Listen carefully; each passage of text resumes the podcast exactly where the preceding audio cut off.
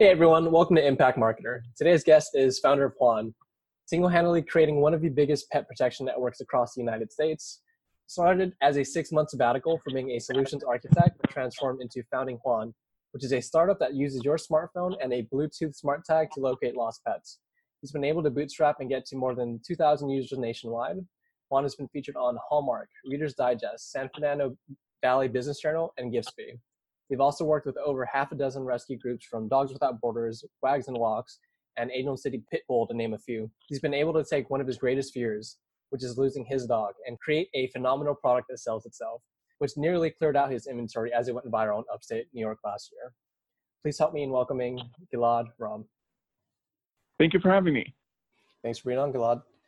So you have a really exciting story. Could you actually walk us through how you came to be. I think I think it's a cool story for everyone to know. Yeah, sure. Um, so I have a 10-year-old um, rescue dog named Puppy Pie. Actually, name him, but that's his name.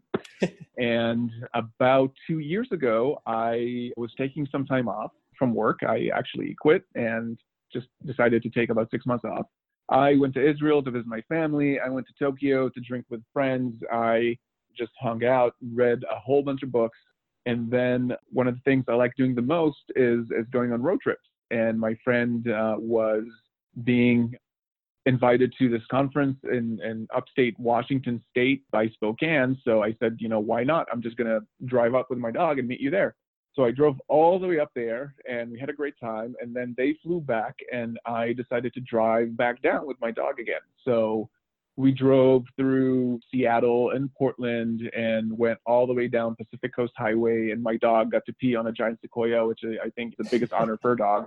And then we ended up by Santa Rosa, and that was during the fires.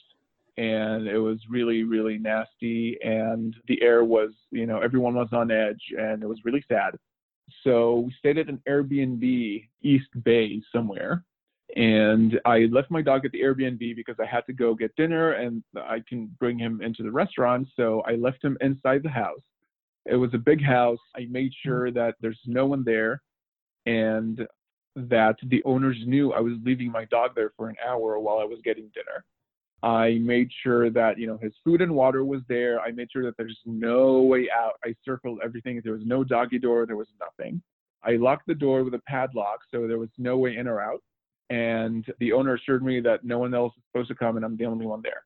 I went down the street to eat dinner, came back after an hour, and I realized, you know, I didn't check the parking sign. I need to check to see if I need to move my car so I don't get a ticket. And I turn around and I see my dog sitting out there by my car. And that moment, that instant where I realized you have so many what ifs that go on in your brain while you're processing that situation what if he had taken one wrong turn and I'd never see him again because it's a strange town and maybe someone would have picked him up? It was right next to a major road. What if he had tried to cross the road and, and got hit by a car? What if strangers were chasing him and he would run away and hide somewhere and I'd never see him again? I don't even know where to look because I'm not from here. All those, you know, all those thoughts kind of raced through my brain. I could feel my heart kind of breaking in real time, even though nothing happened. What if? It's a terrible feeling so I picked him up and I took him back to the house and I see two people there, you know, like holding their heads, hands over their heads, like, is that your dog? Apparently, they were the owner's parents. They showed up unannounced. They knew the code, they knew the combination. They opened the door. They didn't know there was a dog there. My dog was surprised. He's a rescue dog, so he just runs. And he ran out. They couldn't catch him. Apparently, crossed the busy road. He ran down to the restaurant, followed my trail, tried to get in, couldn't get in, ran back. The whole thing while I was just eating dinner, and I, I had no idea. Yeah. So yeah, that that kind of started me thinking. You know, that got got me thinking, and then a few weeks later, I started. Um, I got back home and I started working on what became Huan. That's awesome. And for people that want to start a physical product, direct to consumer brand, like how do you go from ideation to to bringing it to market? You need some savings you absolutely need some savings because no one gives you a free trial on hardware. You can't just buy batteries or fabric or whatever and have a free trial. You know, that doesn't work. You have to pay in advance. So It really depends because if it's technology, obviously you need to understand what it is that you're doing. I would not recommend paying someone to develop a product from scratch if you have no idea what you're doing. And that includes software, by the way. You can start with, if it's a cheap product, if it's like, you know, like a pet accessory or fashion or something like that, that's cheap to make, at least for testing.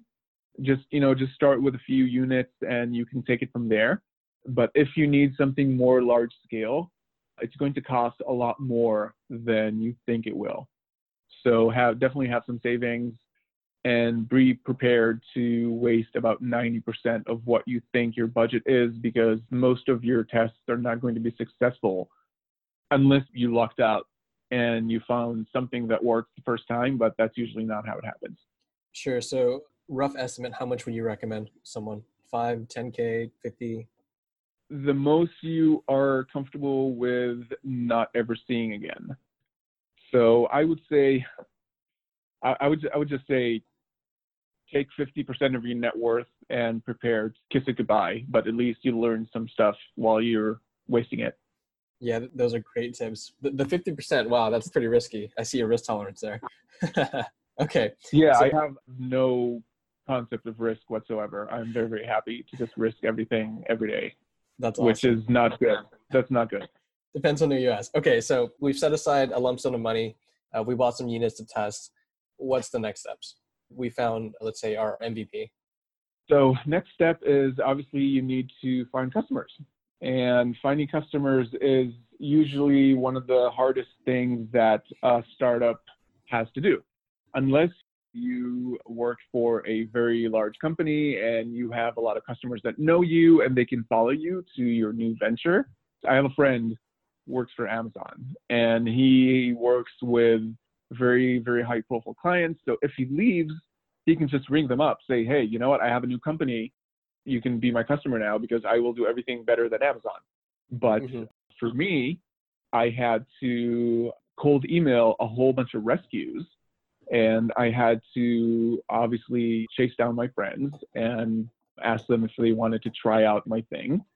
And you really need to go door to door and you need to if you've ever tried to walk in waist high water that's kind of what it feels like. Really there's a ton of resistance and people don't understand what it is that you're doing. And even if they do they care just enough to let you know that it's never going to work and you really need to kind of walk but you have to keep moving because if you stop moving you're going to slowly move backwards you have to keep moving you have to keep spending that energy and hopefully by the time you reach the other end you're not exhausted mm-hmm. okay because so that's where the real starts you so. gave such an accurate depiction of of what i think outreach feels like but is there a way you're measuring your progress so you know you're making progress or are you just kind of feeling it out constantly doing outreach and, and just crossing your fingers at first i think trying to measure it is a waste of time because you don't know these people you don't know how many cold emails you need to get a response from that person. You don't know if that person just never reads their email. You don't know if that person is super excited on the phone, but then they check their phone, they throw it in the river, and they, they disappear for three weeks. You really never know. So it's really hard to get. You just have to be persistent and just keep trying and trying and trying and try the most important thing that you can do is have instead of you know emailing someone and saying hey you know what let me know when you're available because that's never going to happen mm-hmm. you can say hey i'm going to be in town next tuesday after 2 do you want to have coffee 2.30 you have to hmm. get a yes or a no you can't ask them to check their calendar and then try to find a time that works because that's never going to happen and people suck at doing that so you just have to keep trying to get them to respond in a way that makes it seem like they have to do the least amount of work. The best way I can put it. Absolutely. You have to spoon feed them. And was cold emailing your most effective strategy in the beginning? In the beginning, I would just I would just introduce myself and tell people I am working on something that can help reduce. I reached out to rescues, and you know, rescues are the ones out there chasing down dogs and finding dogs that have gone missing. and going to the shelters and pulling out dogs that you know no one claimed. Mm-hmm. So they were the ones who immediately understood what I'm talking about. So I reached out to them and I actually got a few responses right away. Not all of them. When dealing with nonprofits, it's very, very difficult. Sometimes it's almost impossible to work with nonprofits. But I did um, get some responses for some rescues, and that's kind of where it started.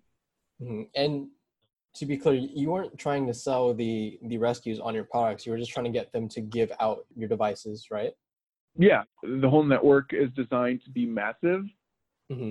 and there's a limited number of people I know who have dogs, right? So yeah, 50% of my friends have dogs, but still, that's not enough. And there's a limited amount of people who you just random people you approach at the dog park that will take you up on your offer. So you really need you need numbers. And for those numbers, I had to go to the rescues, and some of the rescues were like, you know what, that's great. We're going to work with you. We're going to give it a shot. I did not want them to pay me anything, give me their feedback, and you know, having testing the app on all their various phones, and kind of testing it on dogs. A product that has to be worn by an animal is very very different than a product that has to be worn by a person. Mm-hmm. You never know what the animal's going to do. You never know what kind of stress and situ- extreme situation the animal is going to end up in. So it's very, very different. And that was extremely helpful. They provided me with a lot of value, even though there was no money involved. Did you have any interesting findings that you didn't know in the beginning? Like the dogs did something with the tags or anything of, oh, yeah. Absolutely. I had to change the material. The dogs were too rough. I had to change the design because the dogs thought it was a treat and would keep eating it. I had to improve the waterproofing. Some dogs just would just jump in the lake and, and do something that caused it to not be 100% waterproof. I had initially I realized that dogs like people, they're the majority of us is water. Water blocks Bluetooth signals. If there's a certain position that the dog goes to sleep in or curl up in, they might block the Bluetooth signal completely. And that's something that I never thought about until I saw it in real life. And then I realized, you know what? I'm standing two feet away from that dog. I'm not getting a signal, even though they have the tag on. So I had to redesign it. So I did get a lot of very, very interesting feedback and a lot of problem reports and a lot of help. And it helps me as an entrepreneur, as someone who's just starting, see that there's people find value in what you're doing because everyone's giving stuff away for free, right? Mm-hmm. Everyone. So you need people to actually care about what you're doing to be able to kind of suffer through your glitches and the versions that don't work and the bugs and staying on as users just because they believe in what you're doing.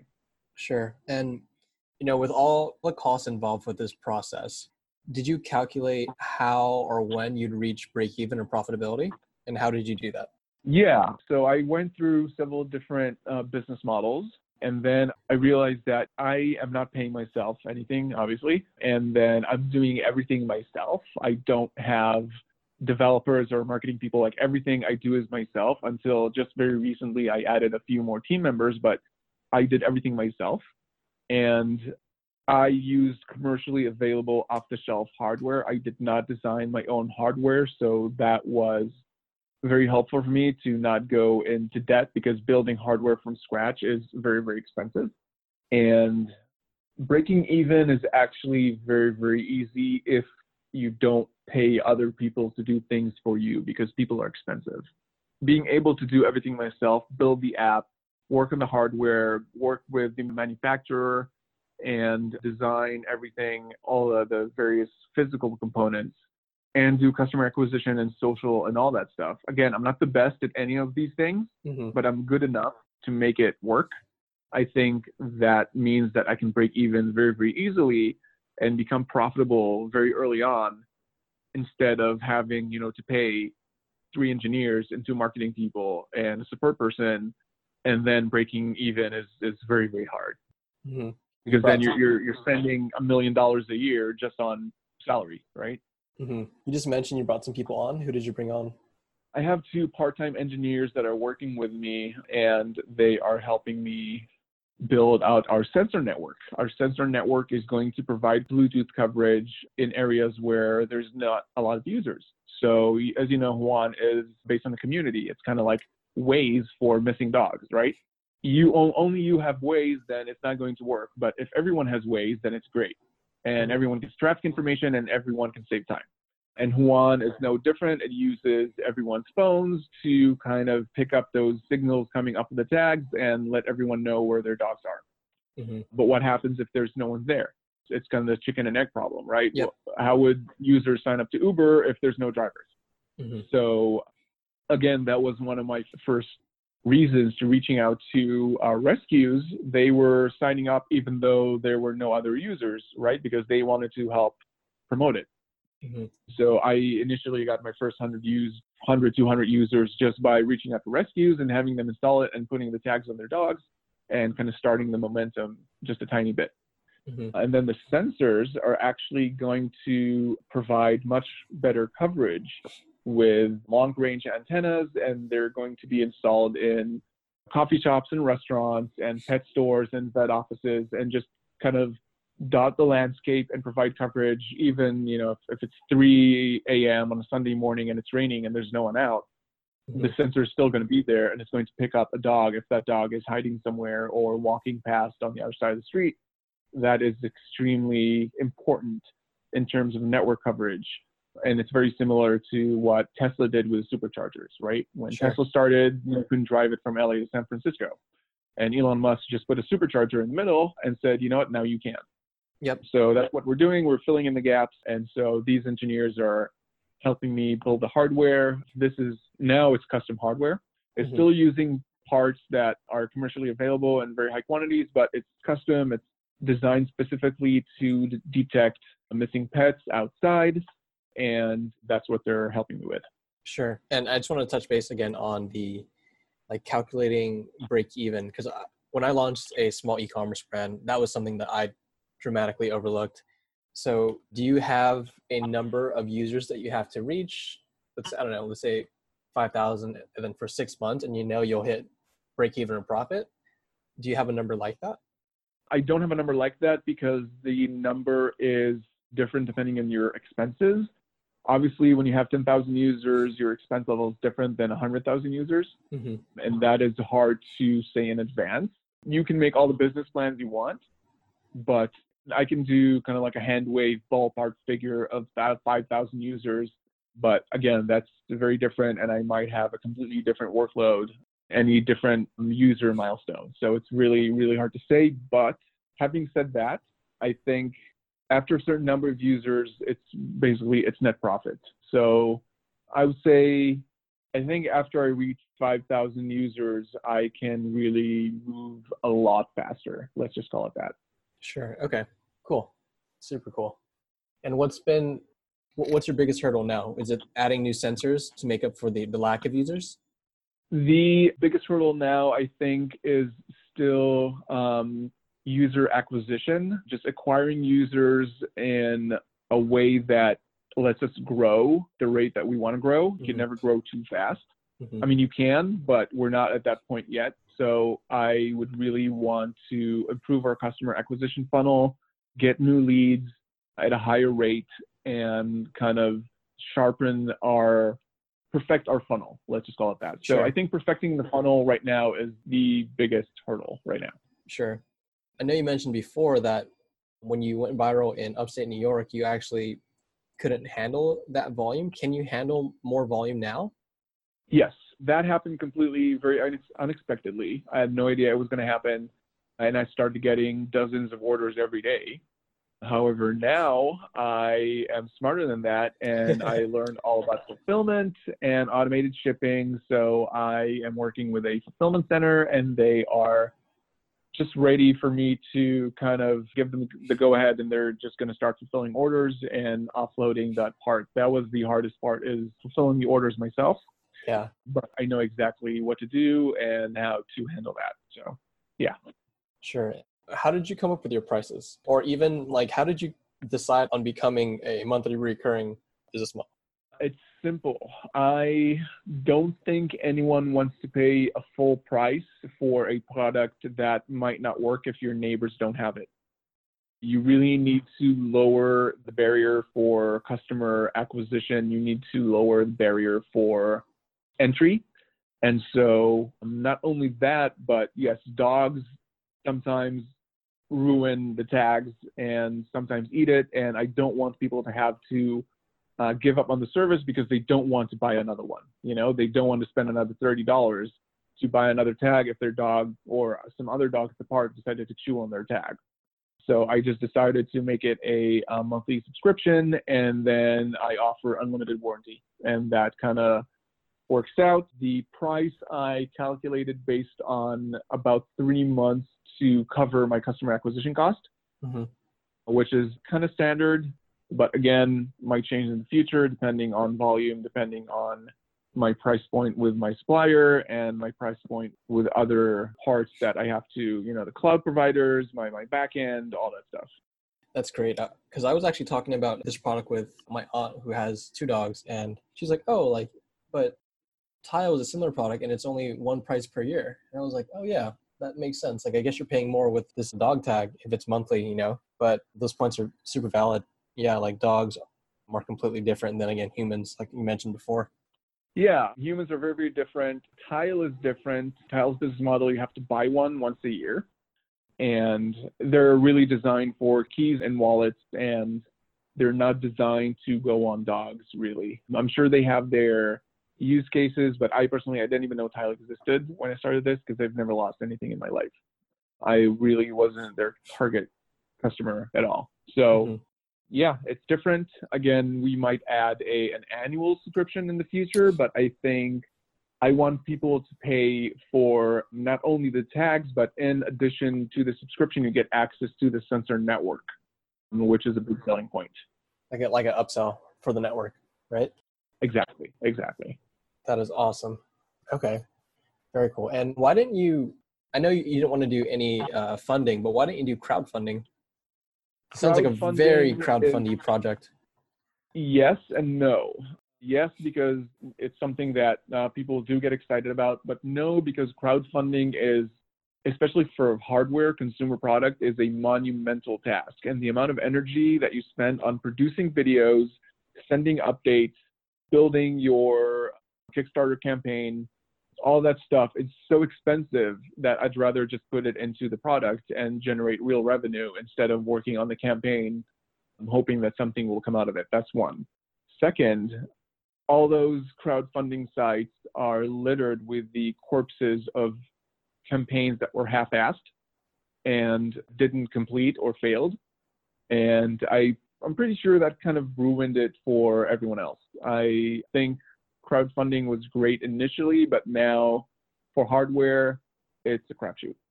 Sure. And I've also heard that people hunt for IP on there and they rip your idea if you have a good idea. Probably. That makes a lot of sense. Yeah. I mean, just let your customers validate you and, and start it. I think crowdfunding is very, from what I've seen, it is a huge, huge task and not something that I think I would be particularly good at. Mm-hmm. Can we also dive into your referral strategy, uh, which I believe is one of like the biggest drivers for you know, just the growth of your network with these tags? Sure. The referral strategy, I just used something tried and true. Initially, when I first started, I just had people invite three other friends and they would get a free tag. Then later, I had a rewards program where, you know, you send out a referral and when someone installs the app using your code, you get a point and then you could redeem those points for t-shirts or limited edition tag designs or other items from rescues I work with. Rescues have swag, so like rescue swag and stuff like that. And now I settled on a different one, which is uh, you, you, give something and you get something. So there's a referral screen inside the app, and it's a tried and true method that you send a code to your friend, uh, kind of like Lyft, they get a credit they get credit when they sign up and you get credit when they sign up so it's a two-way referral nice and then there's a leaderboard and you know the, the five biggest referrals every month you get t-shirts and, and stuff like that and you just reward people for referring Awesome, nice and simple. I like that last one for sure. And it keeps your cost down if you're just giving them credit. Absolutely. Very cool. And something that I hear with like a similar theme throughout our entire conversation is you're constantly focused on the consumer with every product decision that you make. And that's really cool to see as this company catches fire because of it. Product market fit, as you said before. I mean, yeah, who else am I going to be focused on? well, that's awesome, man. Last question. What do you want to be known for in the next 10 years?